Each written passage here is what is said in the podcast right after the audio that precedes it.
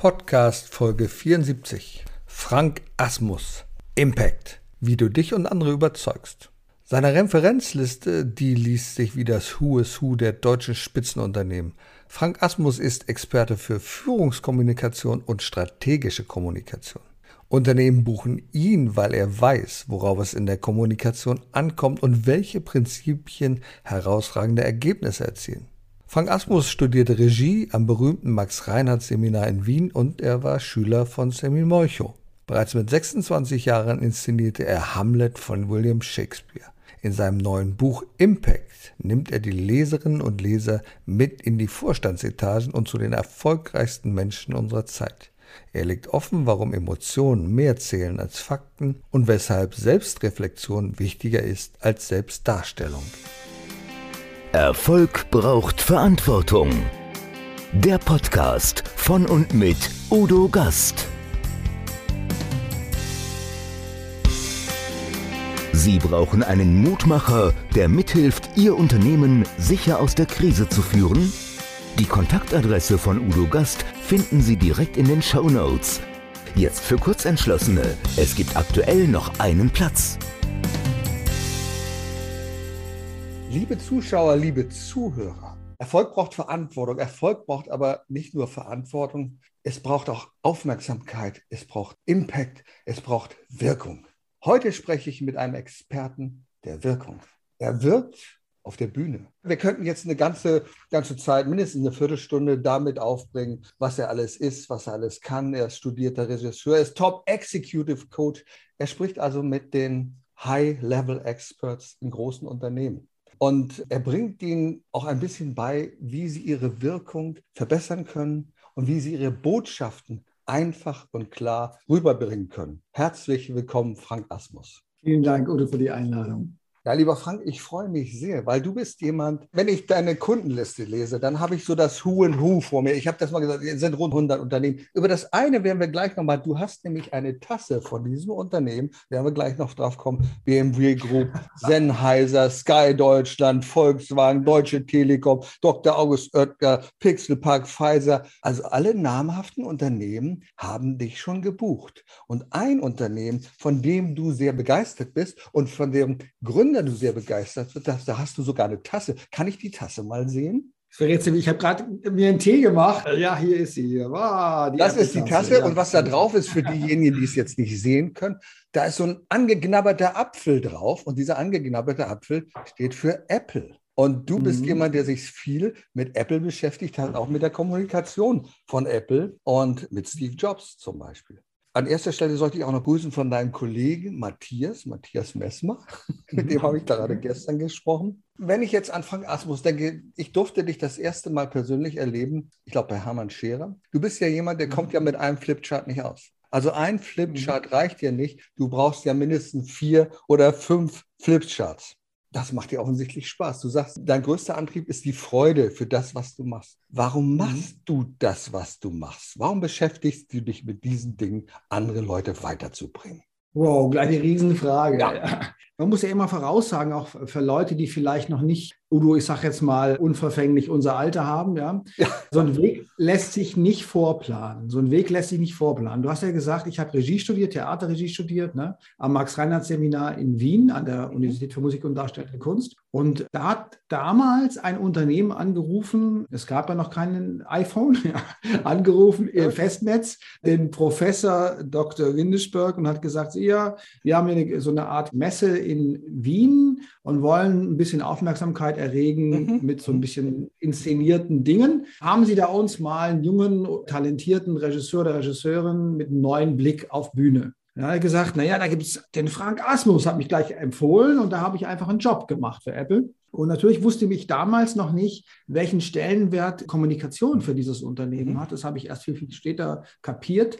Aber das war so die erste Begegnung mit Apple und später dann eben wieder. Und zwischendrin habe ich Theaterregie gemacht. Ich war zehn Jahre auch Schauspiellehrer parallel. Und ich habe immer wieder auch in den, in den Unternehmen was gemacht, zum Beispiel auch Leadership Communication. Und das sind eigentlich diese beiden Einflüsse. Das heißt, das eine ist also Presentation im weitesten Sinne, also Keynotes und was inszenieren, Product Launches. Und das andere ist eben Leadership Communication. Und warum Leadership Communication? Weil ich als junger Regisseur gemerkt habe, dass ich für alles Mögliche ausgebildet wurde, für Dramaturgie und so weiter. Davon lebe ich jetzt auch gut und meine Kunden hilft es sehr. Aber wenn du als junger Regisseur an ein Theater kommst, da hast du 300 Leute und hast aber nichts über Leadership gelernt. Nichts über Führung. Niente. Ja? ja. Welcher Wahnsinn. Ja.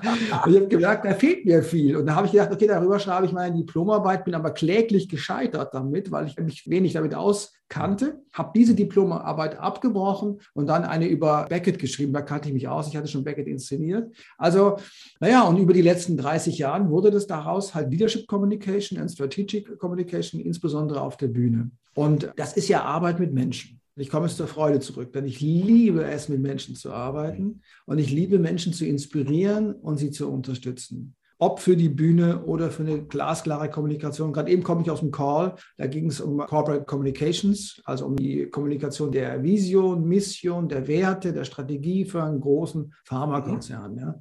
Und das Lustige ist, wenn du sagst Freude, in solchen Konzernen sind ja immer auch viele Ängste und so ist ganz normal und man kennt sich nicht so gut und so. Und ich halt als Künstler bringe dann relativ schnell, ich will mich jetzt nicht loben, sondern fühle mich halt frei und ich bringe relativ schnell eine Freude rein, sodass die locker werden. Weißt du, dass wir dann genau, anfangen, ja. wirklich. Kann ja, ich, genau. ich kann das bestätigen, also, wenn ich dich auf der Bühne sehe, wenn du vor Menschen, das ist Freude. Da bist du sofort ja. dabei, bist du bei der Sache. Das ist ja. So dann arbeitet man auch sofort auf einem anderen Level. Dann ist nichts mehr dazwischen, weißt du? Dann wird gelacht und nichts schafft schneller Gemeinsamkeit als gemeinsames Lachen. Man kann tief gehen, man kann eine hohe strategische Flughöhe annehmen. Ja, aber warum das bei mir so ist, du, ich habe keine Ahnung. Ja. Ähm, und das ist auch nicht schlimm. Ich glaube, Freude, ich glaube, Freude hat. Schlimm. Die Leute sagen mal, du musst ein Why haben, du musst von innen heraus kommunizieren. So ja. what?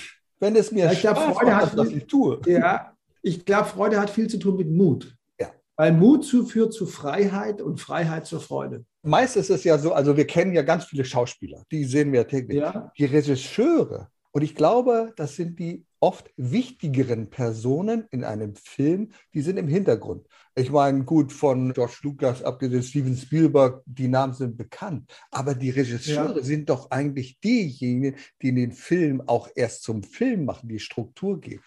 Oder? Ist das also, so? Naja, also ich unterscheide ja, und diese Sichtweise hat ja auch vielen Keynote-Speakern schon geholfen oder auch Marketern. Ich unterscheide ja, weil ich ja aus dem Film und Theater komme, in drei Bereiche, in mhm. drei große Felder. Das erste Bereich ist die Dramaturgie, also da, wo die Autorin oder der Autor das Drehbuch schreibt oder auch das Stück schreibt, Shakespeare, Goethe, Schiller, Kleist und so weiter es ist schon hilfreich, einen guten Stoff zu haben, also ein gutes Buch zu haben, weil sonst würzt du mit inszenatorischer Raffinesse einen faulen Braten. Ja. Und beim zweiten Bissen schmeckt das Publikum, dass da was mit dem Drehbuch nicht stimmt. Ja.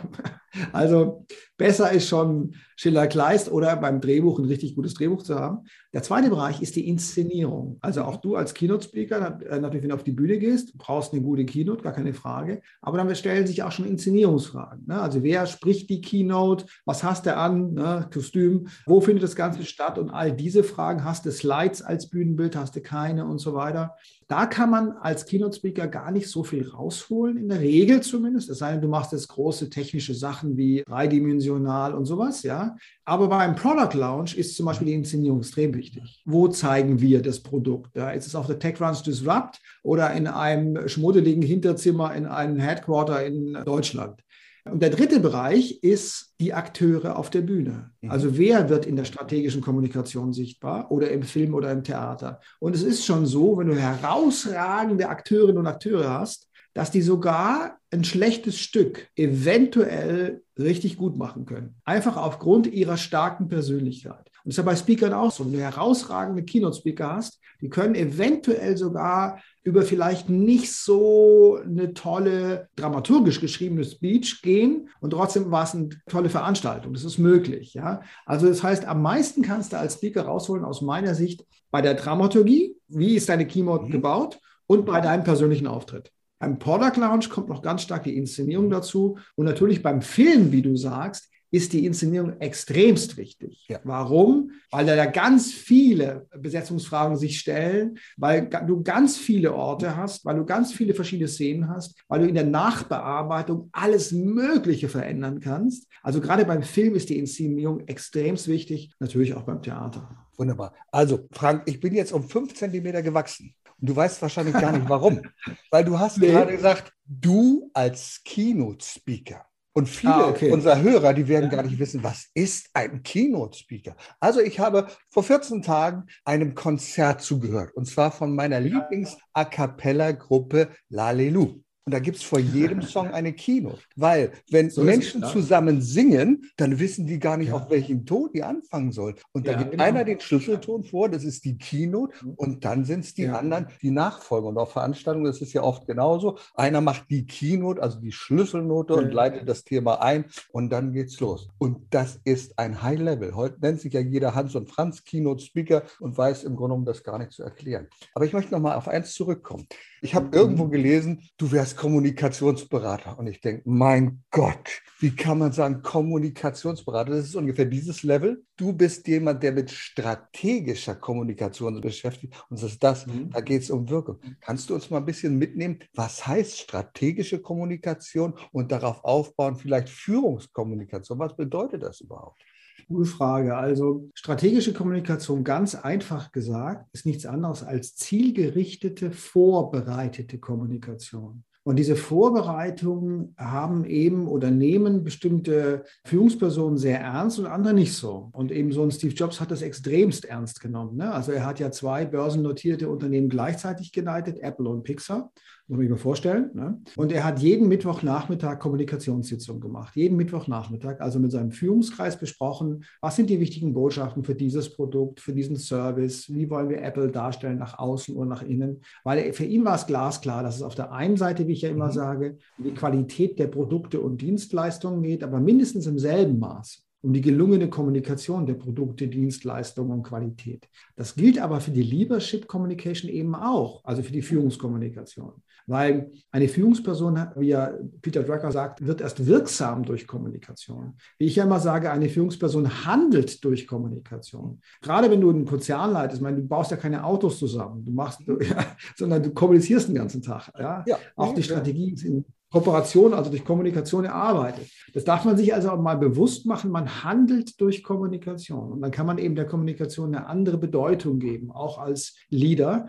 Und sehr herausragende mhm. Leader kommunizieren sogar ähnlich wie Keynote Speaker, denn Leaders are Storytellers. Mhm. Also sie erzählen Geschichten, Richard Branson, Steve Jobs, Elon Musk und so weiter, weil durch die Geschichte ziehst du mich in deine Imagination. Das heißt, nur Geschichten geben letztendlich Identifikation und mit Identifikation auch manchmal Identität. Ah, ja. Sehr groß gefasst, mhm. aber letztendlich bin ich dazu gekommen, weil ich halt diese Lieder gecoacht habe für die Bühne und dann habe ich irgendwann verstanden, aha, Führungskommunikation auf der Bühne ist, wenn man es ernst nimmt, das Zentrum der strategischen Kommunikation mhm. eines Konzerns. Und so wurde ich zum Experten für strategische Kommunikation. Du bist ja auch ein ganz großer Freund der klaren, gezielten Kommunikation, also nicht des Laberns. Ja. Manche Leute wollen ja andere überreden, wenn sie etwas verkaufen mhm. wollen, wenn sie ein Produkt verkaufen wollen, erzählen, erzählen, also da haben wir dieses Produkt, da haben wir jenes, dann haben wir diese Eigenschaften und ähnliches. Ich weiß von einer ja. Geschichte, da kommt ein Unternehmen auf dich zu und sagt, wir haben 24 Eigenschaften, Herr Asmus, 24 Eigenschaften und da haben wir 24 Slides, PowerPoints dazu. So, jetzt helfen Sie uns, wie kriegen wir das auf die Reihe? Und was machst mhm. du dann? Ja, ich nenne es ja, der Ausgangspunkt ist immer am Nebel beim PowerPoint. Ja. ja, Nebel am PowerPoint.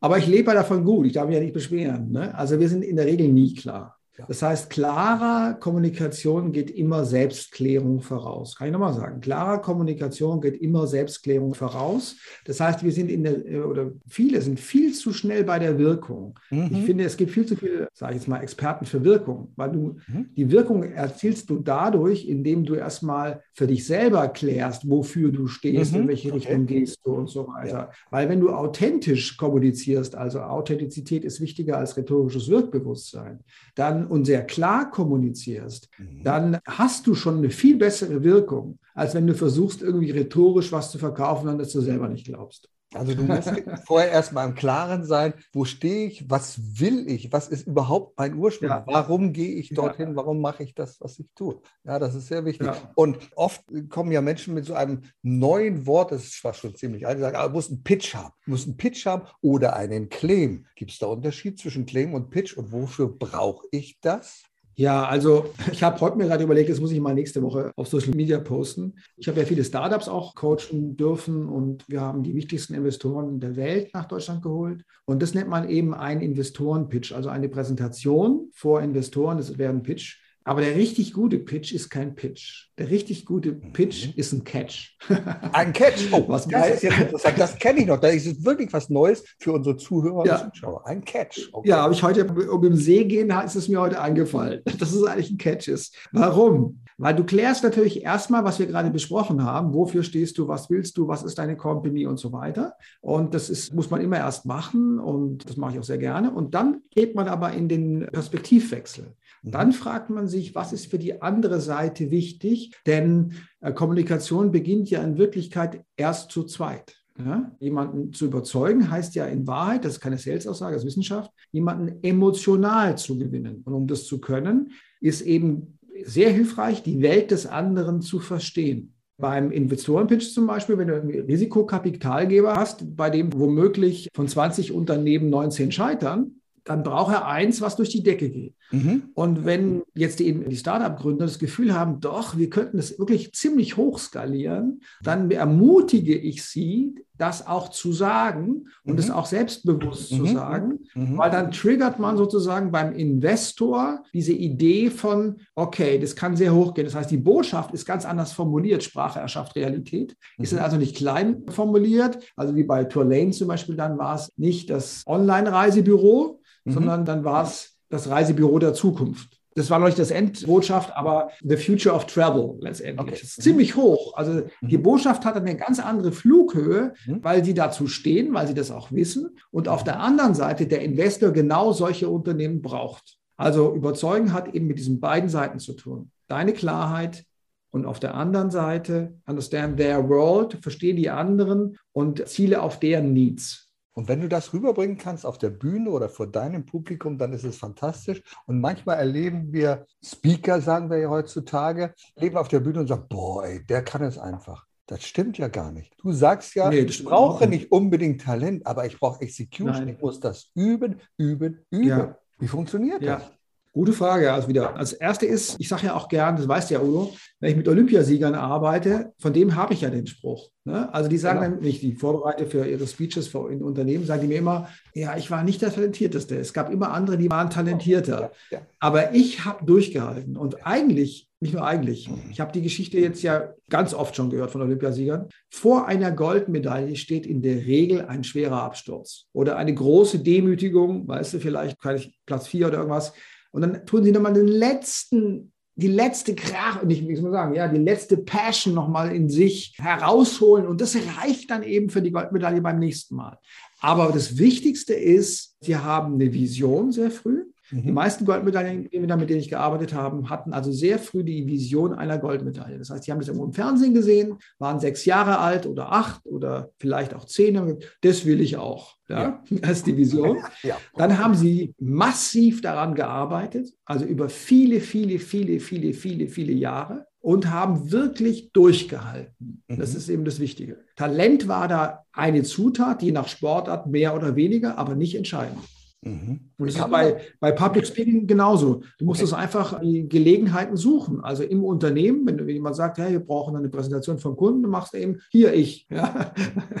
Und wenn jemand im Familienkreis sagt, da kannst du mal eine Rede über Papa halten, hier ich. Ja? ja und genau. wenn an Weihnachten keiner eine Rede hören will, stehst du auf und hältst trotzdem eine zwei Minuten Rede. Weißt du, so wirst du zum Public Speaker.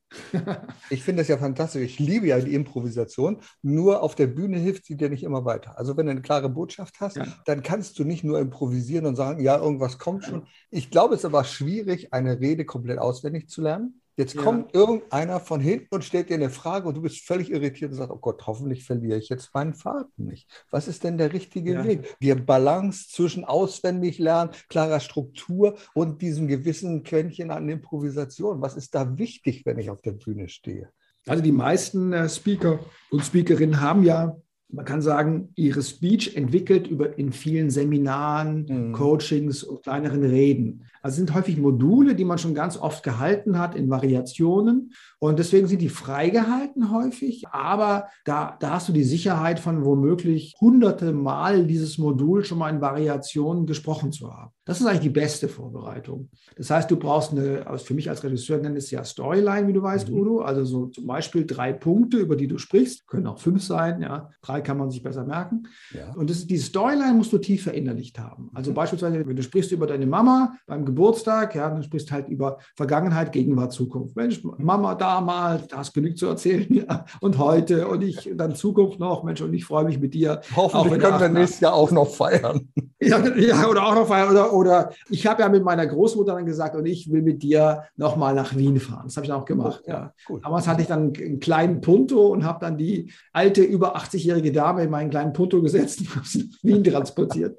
Das heißt also, du kannst über Vergangenheit, Gegenwart, Zukunft sprechen. Das wäre eine Storyline und die macht dich eben sofort klar, wenn du im Content drin bist. Mhm. Und wenn du eine gute Präsentation im Corporate-Umfeld halten willst, dann gehst in die Tiefe. Und in der Tiefe kannst du dich ja begleiten durch die Slides. Mhm. Das heißt, da siehst du pro Szene hast du eine Slide oder sowas. Ja? Aber die Storyline, die musst du klar haben. Super. Und ich habe ja von dir gelernt, deswegen hat auch dieses Interview, dieses Gespräch eine klassische Dreiteilung. Wir haben uns jetzt erst über die Basis der Kommunikation unterhalten, also darüber, was du ja. so machst, wie du dazu kommst, der Unterschied zwischen strategischer Kommunikation und einfacher Kommunikation. Im Teil 2 wollen wir uns ja. dir zuwenden als Autor. Nach 30 ah, Jahren, schön. nach 30 Jahren hast du gesagt, so jetzt muss ja. ich erstmal das aufschreiben, was ich immer nur mündlich den Leuten erzähle. Und daraus ist etwas entstanden. Ich habe das schon in der Hand. Ich darf das mal hier halten. Ne? Nein. Es ist ein Buch. Impact. Ja, ja. Und mal ganz ehrlich, man kann über diese Unterzeile hinweglegen, wie sie sich und andere überzeugen. Man kann aber auch innehalten und sagen, Moment, wie sie sich und andere überzeugen. Ich will natürlich andere überzeugen, aber wieso muss ich mich überzeugen? Was hat dich zu diesem Buch geführt? Warum hast du gesagt, ich muss jetzt endlich mal das aufschreiben?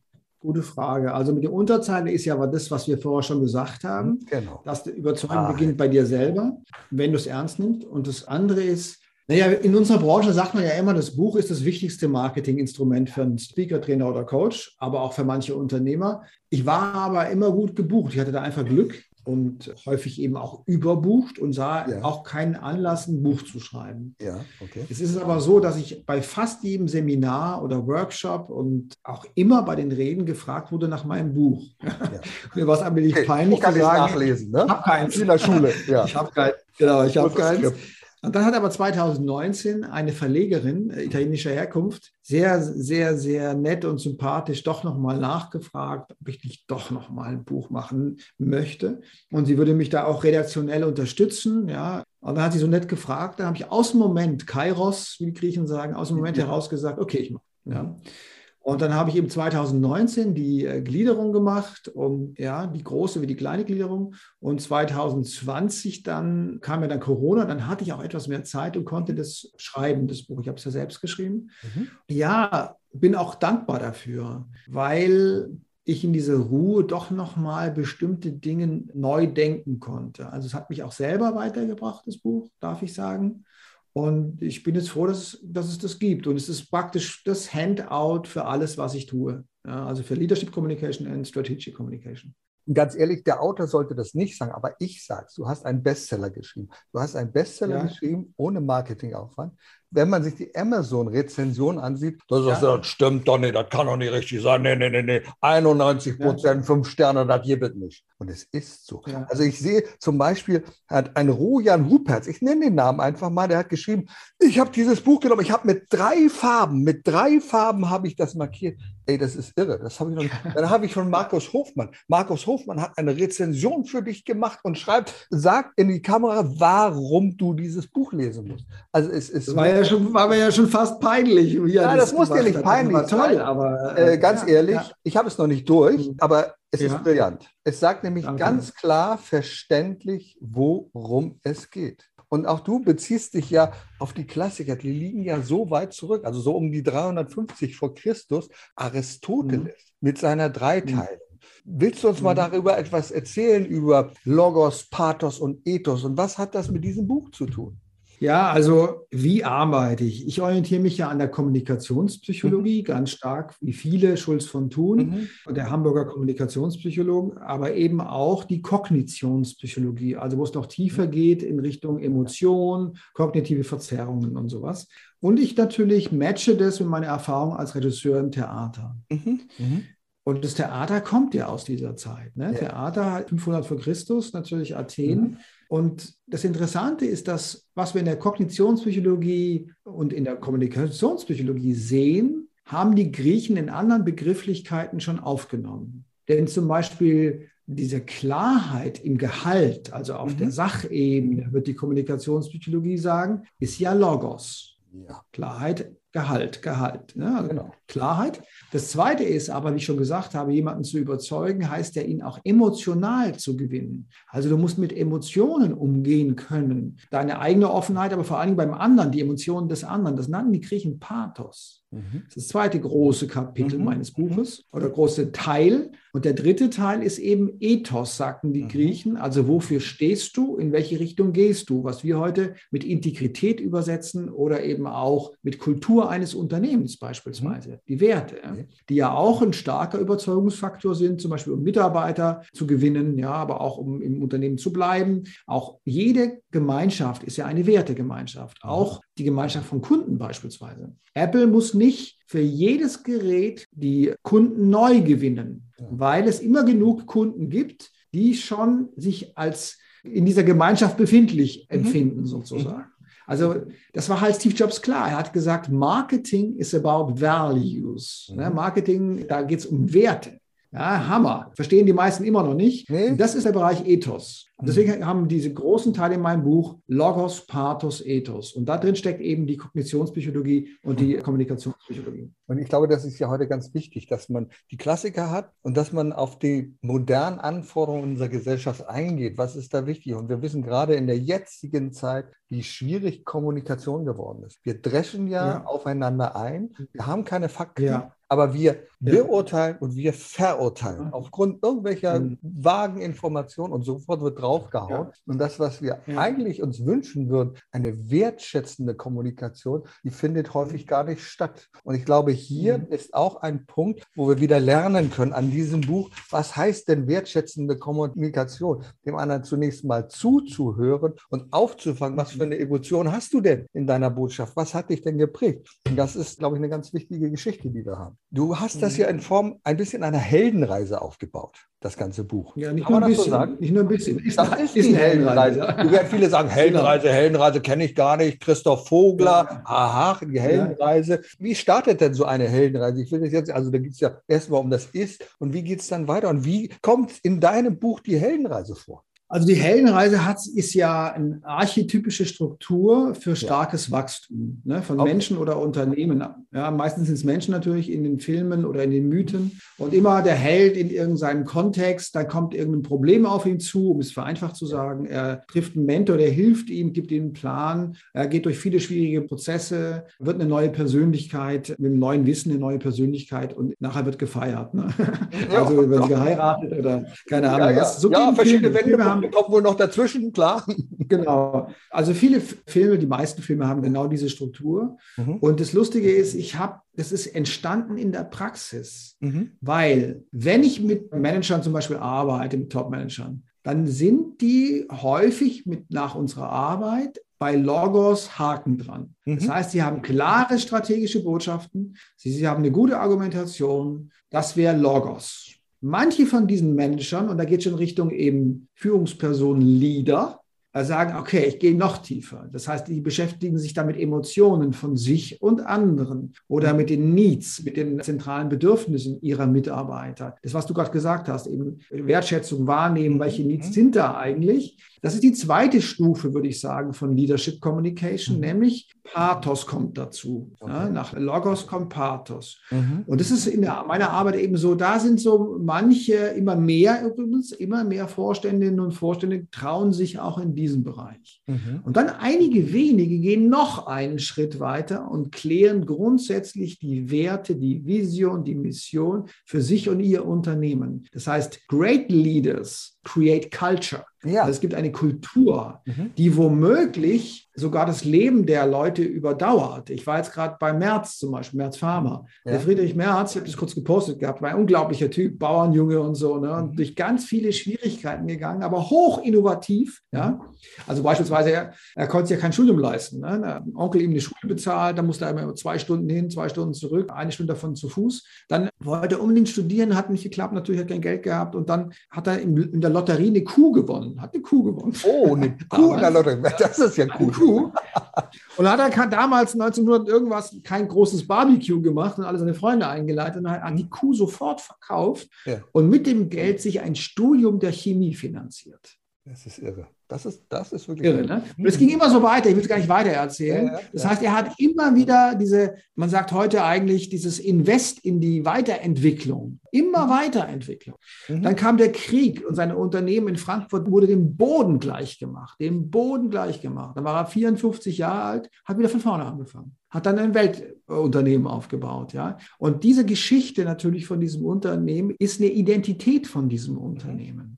Ja, und das ist die Kultur eines Unternehmens. So wie eben bei Apple, set a new standard. Viele haben ja gesagt, wie gesagt, wenn der jetzt tot ist, dann wird aus Apple nichts. Es ist ja 10.000 Mal ist es ja gesagt worden, jetzt geht Apple unter, seit er gestorben ist. Nee, weil er eine Kultur hinterlassen hat und die Kultur sagt, set a new standard. Versuche immer das nächste Ding. Ja, ob man es jetzt gut findet oder nicht, ganz egal. Aber mal gucken, was da noch kommt an irgendwelchen Autos und Brille und so, weißt du, set a new standard. Das ist die Kultur eines Unternehmens und das ist eben bei Ethos drin. Wie schön ist das, wenn wir ein Unternehmen, ein Produkt mit Personen verknüpfen können. Also ich durfte ja mal ja. den Dirk Rossmann interviewen, wir haben uns kennengelernt. Ja. Und auch da geht es genau mit zwölf Jahren allein den Vater verloren, das Unternehmen aufgebaut, sich selber weitergebildet, Nietzsche ja. gelesen, viele andere Dinge, wo man sagt, jetzt bist du bescheuert, sowas liest man doch nicht. Nein, das hat er einfach getan und hat daraus ein Unternehmen gegründet, wo heute sagen, ah, das ist Rossmann, das ist die Drogeriemarktkette. Und ich glaube, das fehlt uns manchmal so ein bisschen. Wir gucken an große Konzerne. Konzerne sind ja auch vielfach deine Kunden und die haben das große Problem, ihre Botschaft zu personalisieren, dass wir sie mit Personen ja, verknüpfen ja.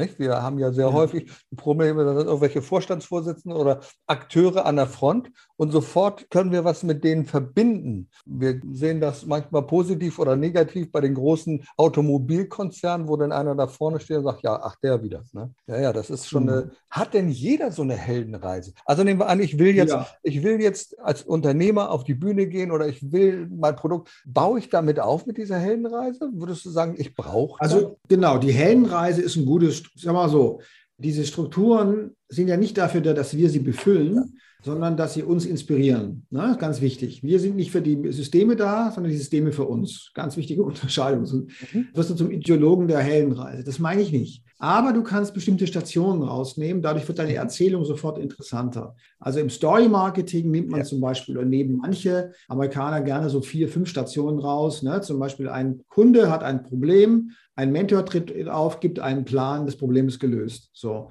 so kannst du schon Werbung machen. Manche denken dann, es wird banal. Nee, es ist nicht banal, es ist nur, wie du es machst, ja? ob, ob das toll wird oder nicht. Jetzt kannst du noch einen Schritt weitergehen. Was ich jetzt gerade gesagt habe, ist Akt 1 und Akt 3. Ne? Ein mhm. Held hat ein Problem und trifft auf einen Mentor, Akt 1. Er kriegt einen Plan und das Problem ist gelöst, wäre Akt 3. Was die gerne weglassen, weil sie davor Angst haben, ist der Mittelteil. Ja.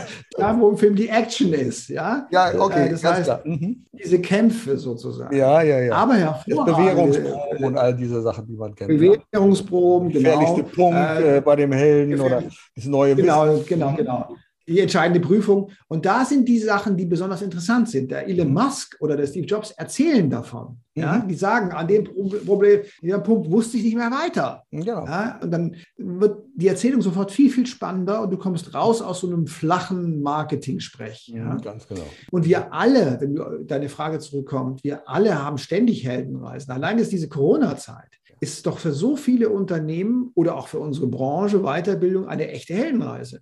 Also allein, man könnte jetzt zum Beispiel dieses Gehen in die Online-Welt, in die Remote-Welt. Ja, heute, wie gesagt, ganzen Tag remote gearbeitet. Ich habe mittlerweile hier ein Studio. Ja. Mhm. Das ging los mit Corona und ganz viele fielen erstmal in, hatten ein Problem, fielen in den Brunnen. Manche von denen haben dann angefangen zu gucken. Und es gab bestimmte Mentoren um einen herum, die schon weiter waren, die einem inspiriert haben. Mensch, man kann doch das so machen und so machen. Mhm. Wir in der GSA hatten doch ganz tolle Leute wie Thorsten Jekel oder so, die auch technisch dann gleich mhm. Ideen hatten und so weiter. Und die auch offen geteilt haben. Okay, dann hast du das dir vielleicht zugelegt, dann hattest du Schwierigkeiten mit der Technik, dann ist es bei Teams abgestürzt und dann wieder so oh, und ja. Irgendwann hat, ja genau, wer hat das nicht erlebt? Dann hast du es hingekriegt, ja. Und heute ist es für die meisten, die sich da reingewagt haben, Normalität. Mhm. Das heißt, es ist, es ist eine Heldenreise, ja. Dass ich jetzt hier so sitze, meine Keynotes, meine virtuellen Keynotes hier halte, natürlich stehen, im Augenblick sitze ich, ja, mhm. dass ich meine Workshops hier virtuell halte, dass ich Interviews, alles mache ich gerade remote, das kann man als Heldenreise eben erzählen. Du gibst ja auch Helden, die sind nicht immer so toll. Wenn ich das jetzt falsch ja. formuliere, dann gibt es einen Shitstorm. Jetzt versuche ich das mal richtig ja. zu machen. Du bist kein Fan von Donald Trump, aber du bist ein Fan seiner Einfachheit der Kommunikation. Kann ich das so sagen? Ja, also ich würde sagen, ich will niemanden die Meinung nehmen, dass das ein gefährlicher, narzisstischer Mann ist. Ja? Das wäre nämlich Wunderbar, auch meine Meinung. ich stimme dem voll ja. zu. Und ein notorischer Lügner. Aber er macht eben im Sinne von Logos, Pathos und Ethos sehr, sehr viel richtig und übrigens auch bewusst. Ja? Der Mann wird da in dem Punkt hoch unterschätzt. Der erste Punkt ist Logos. Er hat glasklare Botschaften und zwar seit 2015, seit einem Wahlkampf ging. Ja? Ich baue eine Mauer, Obamacare wird abgeschafft, ausländische Unternehmen zahlen Strafzölle. Das war seine Storyline bis heute, oder ist sie eigentlich. Mhm. Und oben drüber eben noch America First. Das ist Weltklasse. Logos, Haken dran, mhm. Weltklasse. Pathos ist er auch sehr weit. Warum? Weil eben Authentizität ist wichtiger als rhetorisches Wirkbewusstsein. Er mhm. zeigt seine Persönlichkeit. Mhm. Und wenn man halt ein notorischer Lügner ist und rumschreit und so und man das auf der Bühne halt auch zeigt, ist man halt authentisch. Ja. Authentizität heißt nicht, dass ich die Wahrheit sage, sondern dass ich zeige, wie ich bin. Das heißt, er zeigt sich, wie er ist und Achtung, er adressiert an bestimmte zentrale Bedürfnisse seines Publikums. Ne? Sicherheit ist groß gefährdet und er gibt ihm die Bedeutsamkeit zurück und sowas. Also Pathos, Haken ran. Ethos der hat ja wirklich versucht, eine Mauer zu bauen. Der hat ja wirklich versucht, Obamacare abzuschaffen. Der hat ja wirklich Strafzölle in Bewegung gesetzt gegenüber den Deutschen und Chinesen. Der macht's dann auch noch, ja, walk the talk, Executive. Dadurch, ja, dadurch wird er eben also auch noch glaubwürdig. Mhm. Also bei allen dreien Begriffen Logos, Pathos, Ethos zehn Punkte. Und das macht ihn so stark als Leader. Und jetzt haben wir schon übergeleitet zu dem dritten Teil des Interviews, nämlich, was machen wir mit dem allen? Das war schon genau wunderbar, denn der hat, als wenn er dein Buch gelesen hat als wenn er dein Buch gelesen hat. Ja, kommt auch vor. das muss jetzt nicht so ein Kompliment sein, aber sagen wir, jetzt Frank, was machen wir damit? Gerade in diesen schwierigen Zeiten. Es ist ja wirklich auch gerade für einige und für Politiker ist es, also ich möchte kein Gesundheitsminister sein im Moment. Ich möchte mhm. diese Verantwortung nicht haben, weil da geht es ja um Kommunikation. Jetzt sagt der Herr Spahn nur einen Satz, naja, wir werden jetzt doch bei BioNTech ein bisschen nach unten fahren. Sofort tut sich eine Wolke auf und Leute sagen, das kann doch nicht sein. Wie kommuniziere ich denn jetzt in diesen schwierigen Zeiten? Was nehme ich denn hier mit? Was mache ich denn jetzt? Ich bin ja unsicher. Sag, ja, also das Problem ist ja, wir sind jetzt nicht im Bereich der normalen Kommunikation, mhm. sondern wir, wir, sind in dem Spezialbereich der Krisenkommunikation. Ja. Und die Krisenkommunikation funktioniert, ist eigentlich gut untersucht. Mhm. Und was heißt Krisenkommunikation? Das heißt, so schnell wie möglich ein kompetentes Krisenteam zusammenzustellen mhm. mit allen verfügbaren Experten für Execution, für Virologie und so weiter. Mhm. Und dann Achtung und dann mit einer Stimme sprechen. Okay. Und zwar häufig. Der Bürgermeister von New York, der ehemalige, der ja dann so viel Dreck am Stecken hat mit irgendwelchen, glaube ich, Frauen waren es oder ich weiß nicht, ja, ja, ja.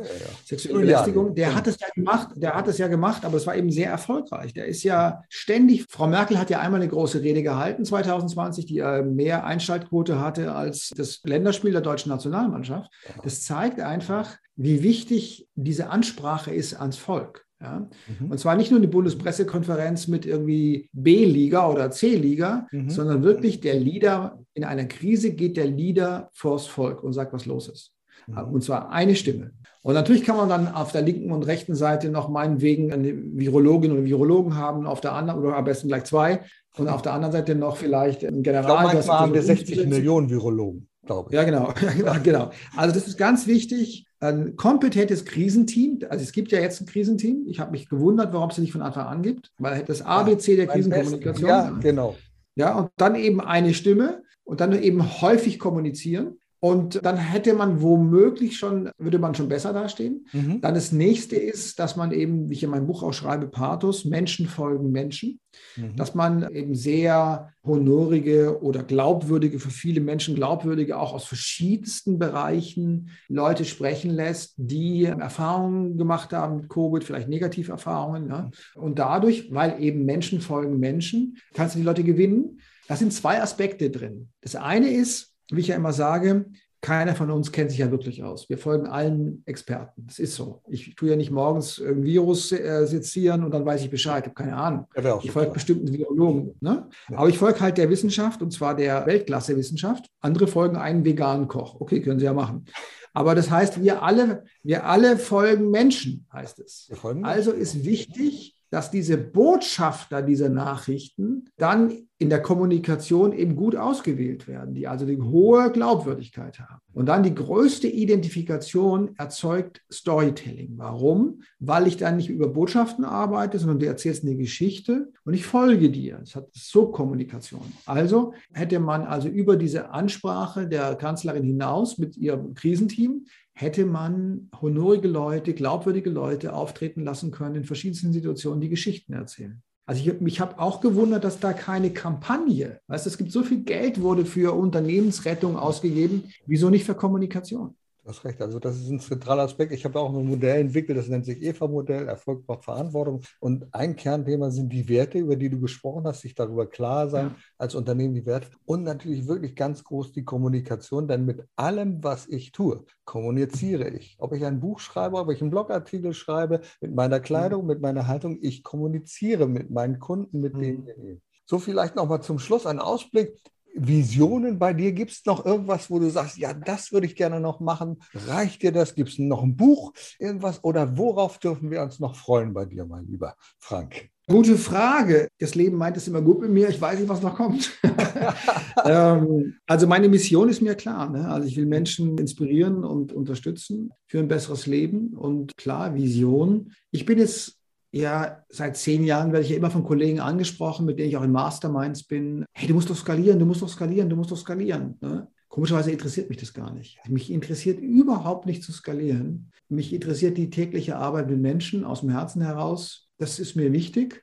Und für eine Vision, klar, da hat das Buch ja auch ein bisschen mit zu tun, das schreibe ich ja auch. Möchte ich schon auch, wie soll man sagen, so ein Mikrometer dazu beitragen, dass wir die Welt retten. Ne? Also das heißt, ich habe das Buch auch geschrieben, weil Populisten eben häufig wirksam kommunizieren und Leute, die, mit, die es mit uns ernster meinen, häufig schlecht. Dass diese Leute auch mal ein bisschen lernen, besser zu kommunizieren.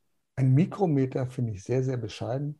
Ich glaube, es sind etliche Meter, wenn nicht sogar Kilometer, die du dazu beiträgst, die Menschheit, die Menschen voranzubringen. Mein lieber Frank, ich danke dir sehr für dieses inspirierende Interview und für diese offene Sprache, die du führst und diese klare Kommunikation. Danke sehr. Danke dir, Udo. Erfolg braucht Verantwortung. Der Podcast von und mit Udo Gast. Sie brauchen einen echten Mutmacher und erfahrenen Business Coach, der mithilft, Ihr Unternehmen sicher und wirksam nach vorne zu bringen? Und das auch in Krisenzeiten? Dann schreiben Sie jetzt an Udo Gast Aktuell gibt es noch einen freien Platz.